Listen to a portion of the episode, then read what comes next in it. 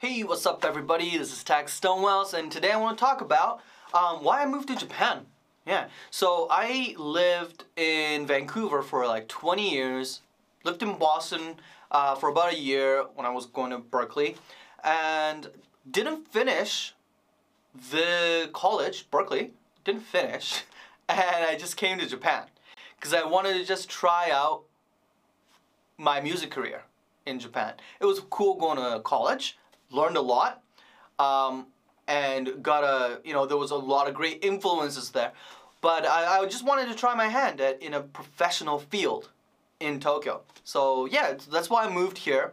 Um, I think I only had like three grand that my parents just gave me, or let me, I should say, um, and I had my guitar. But three grand, it's not, it's not a huge amount of money. So I, I was thinking I would try my luck for a month, and if nothing panned out during the month, I would have to go back to to Canada, right, and and get some other kind of job. And so I came here. Um, I stayed at my friend's place that also recently moved from Vancouver to Tokyo, and I stayed at my friend's place for like a uh, week. I want to say, or maybe a little bit more.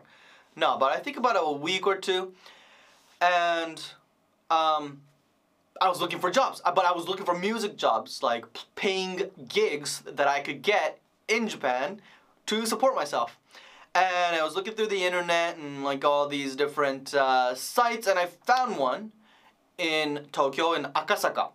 Uh, the I don't think the music bar exists anymore, but it was called Egg, uh, and it had a the concept of the bar was it had a lot of um, it had a lot of musicians. Every, I think everyone working there was a musician or a singer, and uh, it was a bar. So we'd make drinks and things uh, for the customers, and you know we just have we have drinks with them sometimes, and then we would play uh, once an hour or something like that. And we played a lot of Motown songs, a lot of oldies songs, uh, and again this is Japan, so we played a lot of um, J-pop songs as well, and it was great fun, and it, sounded like great fun. And so I went into there was an audition, so I went in to audition as a guitar player right? Because I didn't, I wasn't really singing that much at the time. So I went in as a guitar player, and and and the uh, the owner was like, okay, that's that's fine. I played a couple Stevie Wonder songs or something, and she was like, okay, can you play or can you sing?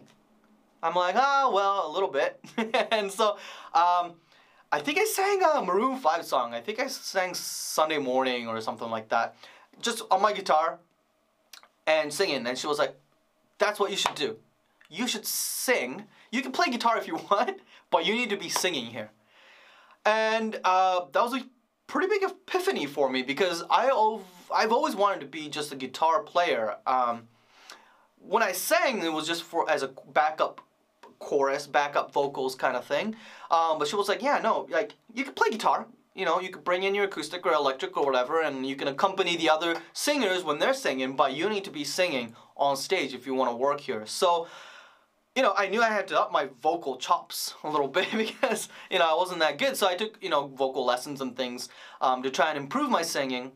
Uh, but that really opened up a, a lot of doors for me because trying to work just as a guitarist is obviously not impossible. A lot of people do it, but um, it really limits yourself as a musician, I think, as well um, you know, just playing other people's music when you're called upon to do so.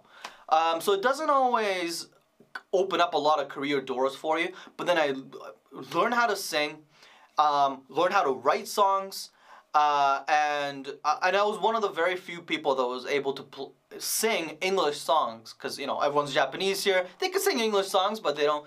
Uh, you know the the pronunciation and things isn't as great. Um, so yeah, it was high in demand. Someone who could play an instrument and who could sing English songs.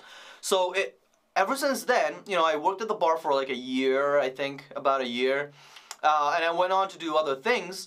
Uh, but that was a really great experience for me. I never th- would have thought to sing in front of people like that every day um, if, if it wasn't for that manager um, that told me that I needed to sing. So I could have said no. I could have said I could have said no. I just want to play guitar.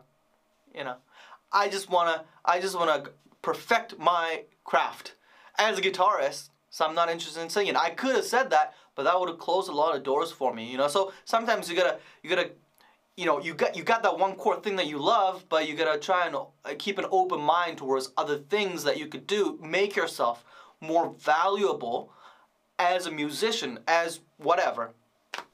Um, and and a lot more opportunities I think will will come your way. So that yeah, that was one of the first great lessons that I got when I moved to Japan was taking that audition and taking the job and learning how to sing.